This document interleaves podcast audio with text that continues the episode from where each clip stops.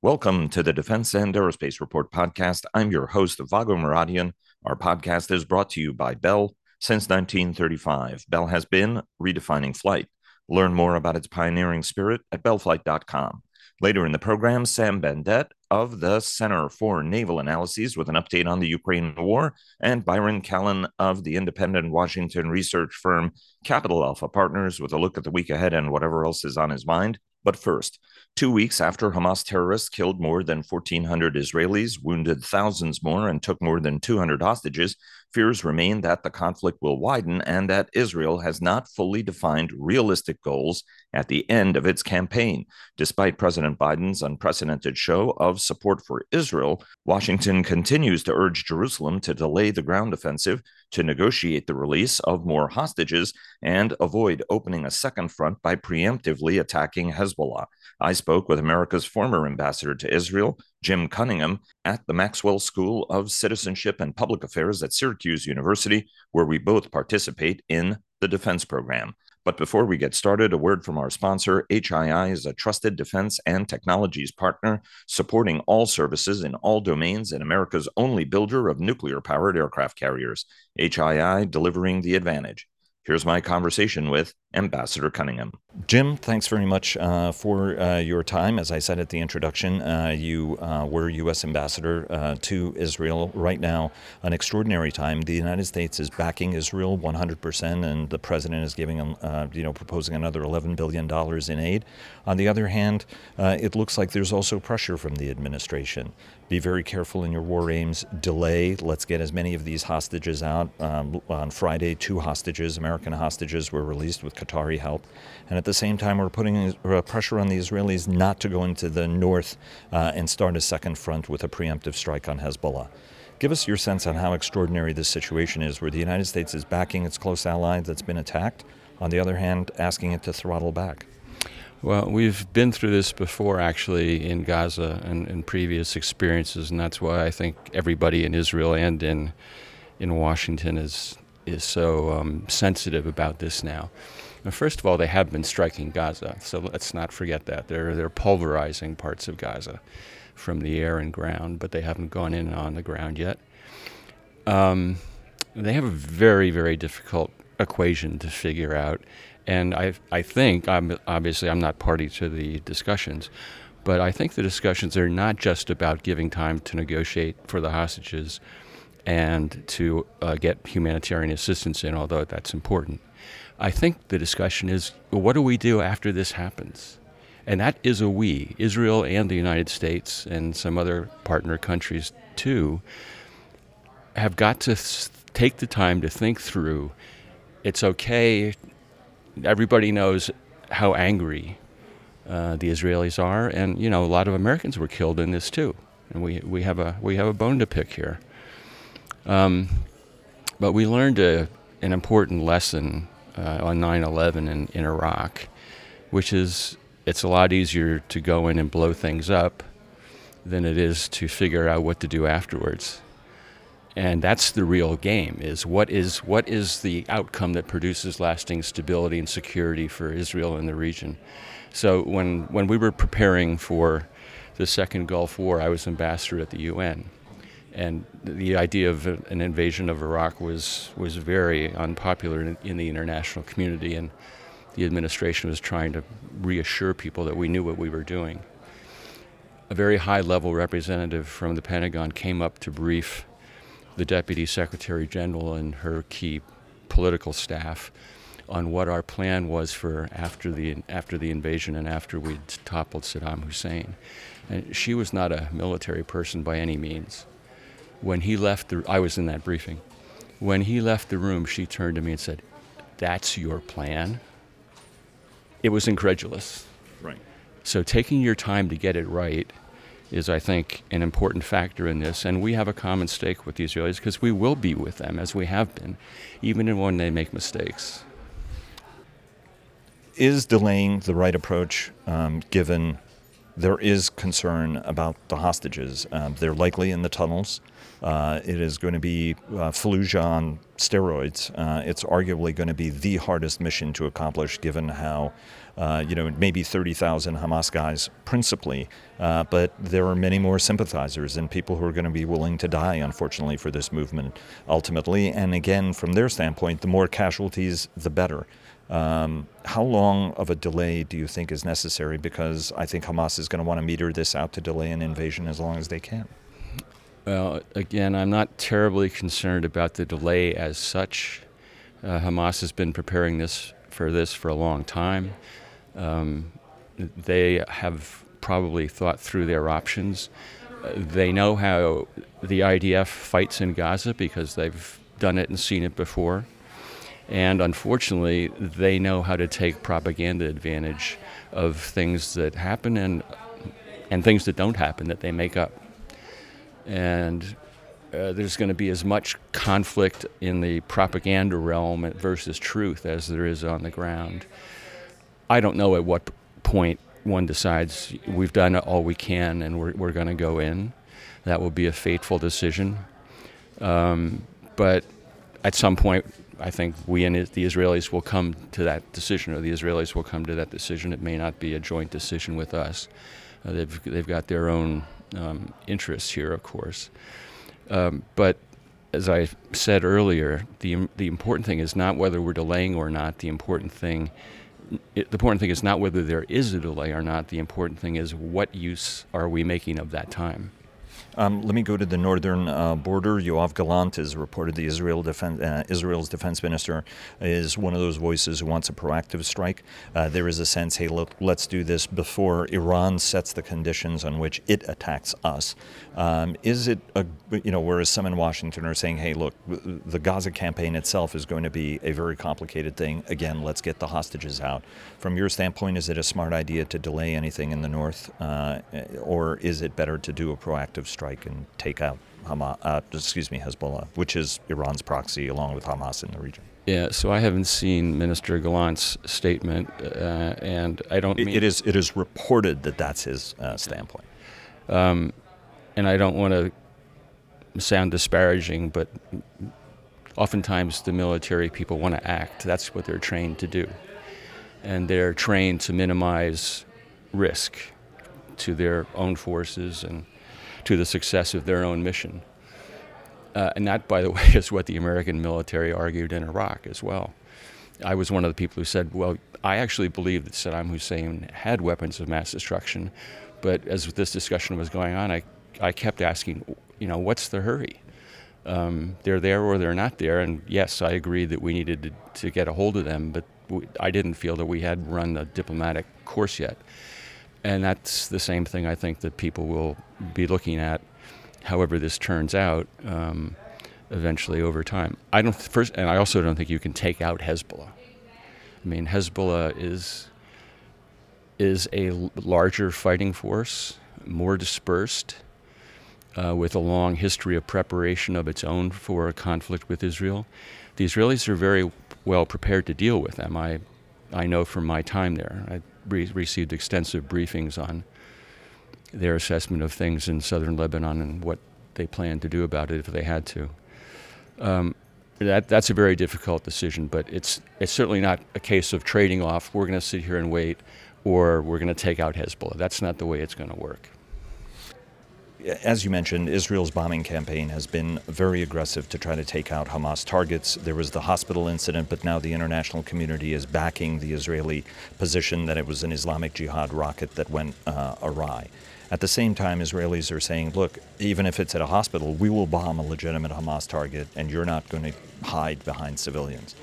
At what point does pressure start mounting on Israel to really dial back? Because each time it's done that, whether it was in Beirut in 2006 or whether it was in 2014 in Gaza, the pressure mounts to the point where Israel does step back, even if it says this is a totally different paradigm this time. And it, it happened in 2009 when I was ambassador in Israel.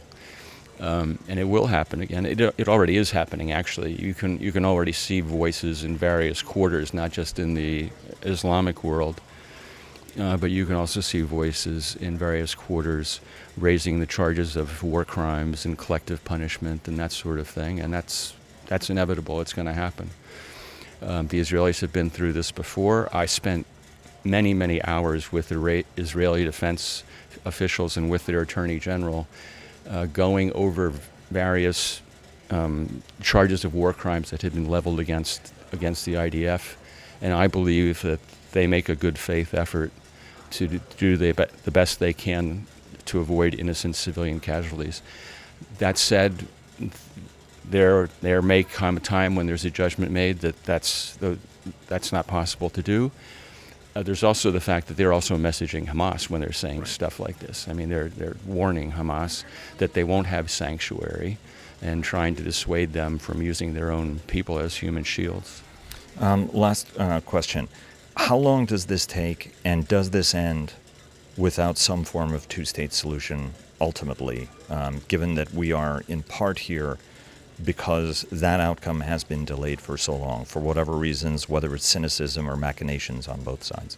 Yeah, I agree. Um, this is why people like me, I mean, nobody foresaw this exact thing happening, but this is why people like me were arguing a decade ago that there was, for the, in, for the long term security and stability of Israel and the region, there wasn't any alternative to a two state solution. Um, a lot of Israelis don't believe that. Um, more of them don't believe it now than did 10 years ago. And the, the Palestinian Authority, a putative negotiating part, partner, is a wreck. Um, but fundamentally, I still believe that the, the that premise is true.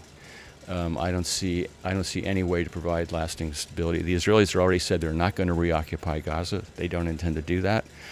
Um, I heard Ehud Barak on radio today trying to stumble his way through what a political solution would be that would be stable. I don't think he got very far. I don't think anybody knows. Um, I don't think we will know for some time. That's one of the great tragedies here. And uh, very briefly, how long do you, does this take? Ehud Barak has said it would take about six weeks. Your view is it's going to take a lot longer. I think it will take a lot longer. It certainly, it certainly will, will not be the case, even if the Israelis are successful in massively taking out Hamas leadership and infrastructure in, let's say, six weeks, there is not yet any concept that I've seen for rapidly transitioning from that condition to something that's a political solution, not a peace settlement or anything like that, but just a, a political solution that provides stability and there are ideas floating around having, having the Arab League or other people take this over temporarily, having the Palestinian Authority take it over, having the UN have a role. I don't think anybody's going to want to have this tar baby in the near future. Jim, thanks so very much. Honor and pleasure as always. Thank you. And a reminder for the audience that Ambassador Cunningham joined us on the program on September 19, 2023, uh, for one of our deep strategy conversations. It was a terrific discussion, and I recommend that you check it out. Quick word from our sponsors. Bell sponsors our daily coverage. HII sponsors our global coverage. General Atomics Aeronautical Systems sponsors our strategy coverage, including our strategy series. Ultra Intelligence and Communications sponsors our command and control coverage. And GE Aerospace sponsors our air and naval coverage. And as it's Monday, joining us is my good friend Sam Bendett of the Center for Naval Analyses. He's part of CNA's Crack Russia team and one of the world's leading experts uh, on the Russian military as well as unmanned systems worldwide. Uh, he is also an adjunct senior fellow at the Center for a New American Security and is also uh, associated with uh, the Europe and Russia program at the Center for Strategic and International Studies. Uh, so it's great to see that the Bendett empire continues to grow by the day. Sam, welcome back. Thank you very much. Good to be back.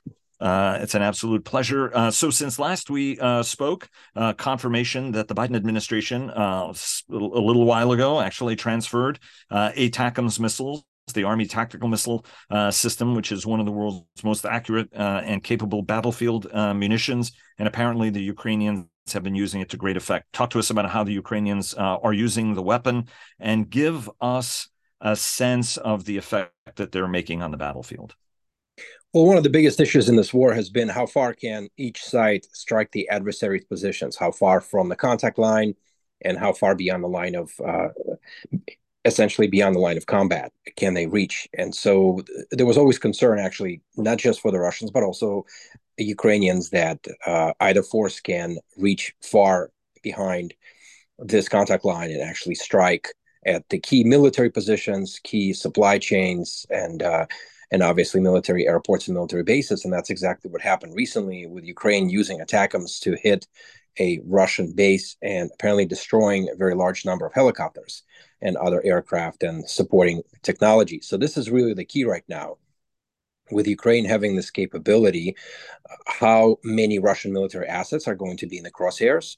How far can Ukraine reach? And what does Russia have to do to prevent its forces, its supplies, its weapons and systems from being the target of such missiles? Of course, this capability extends Ukrainian reach deep inside the Russian military space and may actually impact logistics, supply chains, and Russian military conduct.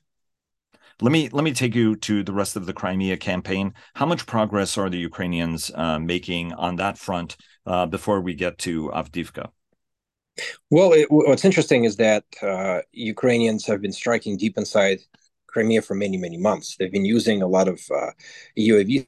They've been using missile strikes. In fact, uh, months ago, Russia's governor of Crimea said that UAVs remain the single most dangerous threat to the peninsula and its military and civilian life and installations. Now, New York Times has published a very interesting article about Ukrainian special forces raids deep inside Crimea. Uh, the question is to what extent are all these attacks and strikes impacting uh, Russian prosecution of the war? To what extent are actually impacting military forces? In the Crimea to what extent they can rattle the military and the civilian population. So I think all of these cumulative efforts by Ukrainians that have um, really quickened um, their pace over the past several months are in fact having an effect. It's difficult though to see uh, whether or not it may actually impact how Russia fights in the south, how it fights um, elsewhere. But the fact that Ukraine can reach into Russian territory, first with missiles, then with special forces, certainly with UAVs, as it continues to do on a daily basis, is indicative of the fact that Ukrainian defense capacity is still holding and that the Russians can't break the Ukrainian will and the Ukrainian ability to actually strike them on their own turf. Um, uh, give us uh, an update uh, on the battle uh, around Avdiivka. Uh, obviously, a very important Russian uh, counteroffensive, and fighting has been incredibly bitter there. Um, you discussed it a little bit last week. What's changed in the last week? Well, we are trying to figure out exactly um, who is um, having an upper hand in Avdiivka. Both sides are claiming uh, victories. Both sides are claiming significant losses by the adversary. Certainly, Russians have tried to uh, encircle Ukrainian forces there. Uh, they haven't done so, and they've lost a very large number of troops, materiel, weapons, and systems. And of course, Ukrainians have also suffered casualties as well. Russia needs a victory. It kind of had a victory of sorts when it took most of Bakhmut at an extremely high cost and it needs another one. And so, if it encircles uh, Ukrainians in Avdiivka, it will kind of harken back to the Russian victories of 2014 and 2015 over Ukrainian military as the Ukrainians tried to restore the breakaway regions of Donetsk and Lugansk under its control. Uh, so Russia needs this for both moral, psychological, of course, military reasons, but it's not having a lot of effect. Avdiivka battle is also drawing a very large number of uh, different types of weapons and systems um, by both sides. Both sides, for example, are using a lot of uh, UAVs and different types of drones for uh, these type of um, operations. But again, Russians haven't been able to encircle the Ukrainians, and the Ukrainian defense is holding firm. Uh, and I would uh, tell the audience to tune into our tech report uh, on Wednesday when Veronica Mudra of uh, Alter Ego is going to join us to talk a little bit about the UAV capabilities. Uh, this California company uh, that is owned and run by Ukrainian American women uh, are uh, delivering. Um, you know, speaking about UAVs, uh, Russia has been, you know, you've helped us understand the kind of capabilities the Russians have been uh, developing as well as Ukrainians are fielding. Uh, there are now increased reports that some of the capabilities the Russians have been fielding are really taking a toll on Ukrainian forces, and that's coming from Ukrainians themselves. What are the Russian capabilities that are proving so problematic? It's been about a year and a half uh, since Russia started fielding a number of different types of UAVs and drones against Ukrainians. And today, Ukrainian military is publicly recognizing that Russia's Lancet loitering munition is having a significant and detrimental effect on the Ukrainian forces, as well as Russia's Orlan 10 and Orlan 30 ISR UAVs that have a range between 100 kilometers for Orlan 10 and up to 300 kilometers for Orlan 30, as well as Zala ISR, ISR uh, drone, which uh, usually acts in partnership with Lancet. Uh, basically, Zala scouts the positions and provides overwatch and Lancet strikes Ukrainian weapons, as well as Supercam and several other ISR drones. What this means is that Russians have developed and maintained the production and fielding of several key military drones. In other words, Ukraine has a lot of drones right now. It has dozens of companies providing and supplying Ukrainian forces with different capabilities. But um, as the Ukrainians themselves have recognized in multiple articles and analyses in the Western media, it's a mishmash of different types of uh, capabilities. And Ukraine does not have the equivalent of, for example, Lancet loitering munition or Orlan 10 drone, which can be manufactured in large quantities by the defense industrial enterprises, making these drones impervious to some of the countermeasures which are applied by the Ukrainians. So the fact that Ukrainians are recognizing that these drones are having an effect is uh, essentially a testament to Russian military sort of long-term strategy in developing and manufacturing their UAVs. In other words, they're staking their claim on several uh, military type drones. And all of these drones, of course, are aided by a very huge number of different um, commercially available and uh, volunteer supplied quadcopters and FPVs, which are also at the front. Of course, Russia also operates Iranian Shahed drones. And although they were uh, in use for over a year, Ukraine has learned to mitigate the threat from the Shaheds. However, Lancets and Orlan 10s and Zalas remain a tactical threat and are recognized by the Ukrainians as such. Um, we've got about a minute and a half, very briefly. How are the Ukrainians countering the Shaheds? Because there is a Shahed factory that's being produced outside Right. I mean, Russia is building a Shahed factory outside Moscow. How are the Ukrainians countering it? Well, uh, Ukrainians are using a number of uh, different types of um, sensor and kinetic systems to um, basically identify Shahed in flight, to track it in flight, and then shoot it down. Uh, large caliber machine guns, large caliber weapons, um, even small arms can be quite successful against Shaheds. It's it's relatively brittle UAV when it comes to its construction it's uncomplicated and it's unsophisticated. It's relatively simple. For now, Ukrainians are capable of tracking Shaheds as they fly. They're using a very loud, cheap motor. The problem, of course, will be if and when Russians launch mass scale production of their uh, Russified version of the Shahed, the Geran, which is going to come with a, a, different motor, with a different types of uh, uh GPS uh, type system, as well as other improvements aimed to basically get around the Ukrainian defenses. We're not there yet, but we may be there, assuming this factor actually comes online and Russians manufacture as many drones as they think they will. Uh, we have about 30 seconds uh, left. President Biden is acting, asking for 61 billion more dollars uh, for Ukraine as part of a 105 billion dollar package that also includes aid uh, to Israel and Taiwan. What are the priority systems for Ukraine uh, that uh, the 61 billion dollars should be devoted to? Well, it's likely uh, that the systems uh, that U.S. government wants to provide are similar to the ones it's already supplying. Uh, different types of missiles, uh, as well as different types of, uh, for example, electronic warfare counter UAV systems, um, as well as others that Ukraine needs at the very tactical level. Um, it's it's this roster can change depending on what the Ukrainians need, but these are the immediate needs that Ukrainians uh, want addressed. Sam, thanks very much. It's always a pleasure having you on the program. Really appreciate it and look forward to having you back on next week. Thanks so much. Have a great week. Thanks so much, Vago. And joining us now is my good friend Byron Callan of the independent Washington research firm Capital Alpha Partners with a look at the week ahead and whatever else is on his mind. Byron, welcome back. Always a pleasure, Vago. It wouldn't be Monday uh, without it. Thanks so very much for always being so generous with your time. Uh, God, so much to talk about uh, and so little time. Let's start where we uh, started last week. Uh, obviously, uh, I think we're 18, 19 days into the House new speaker race. you had some concerns last week about Jim Jordan becoming speaker. He has now bowed out after losing a succession of votes. Um, what's on your mind about the candidates who might be speaker, the issues at play, and what does this mean for supplemental right? I mean, the president's supplemental package. He's asking for 105 billion dollars, 61 of which for Ukraine, about 11 of which for Israel, and the rest for Taiwan border and other.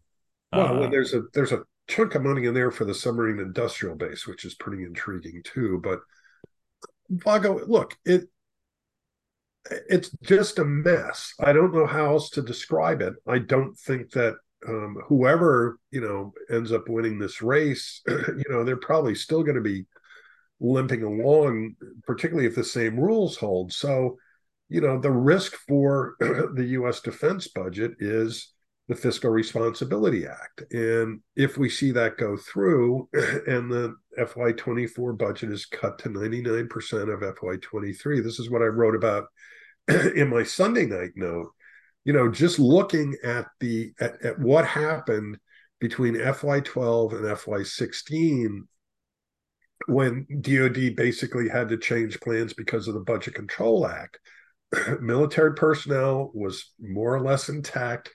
O&M was more or less intact. The data is a little wonky because you have to factor in uh, overseas contingency operations, which I didn't have the fidelity to pull it out but the biggest cuts fell on the investment accounts. And so I think you'd see the same thing happen, you know, unless Congress is able to amend the Fiscal Responsibility Act and avoid those cuts. But th- there's nothing that gives me a great deal of confidence that we're going to avoid that scenario. Um, I suppose, you know, the question is what's going to happen FY25 too, but we'll cross that bridge next year.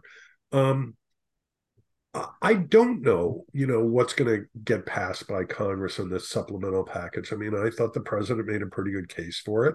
Um, you know, we've talked a lot about it before, and, and I think that the simple fact is, you know, particularly as these older stocks are drawn down to supply Ukraine, you're going to be talking about newer equipment that's going to be more right. expensive. So, of course, the bill is going to go up. And the other thing is, Ukraine has to have um, the, the the the financial you know it's not just about the military kit we're sending them to. There's a good slug of money in there for their economy and for human, humanitarian aid too.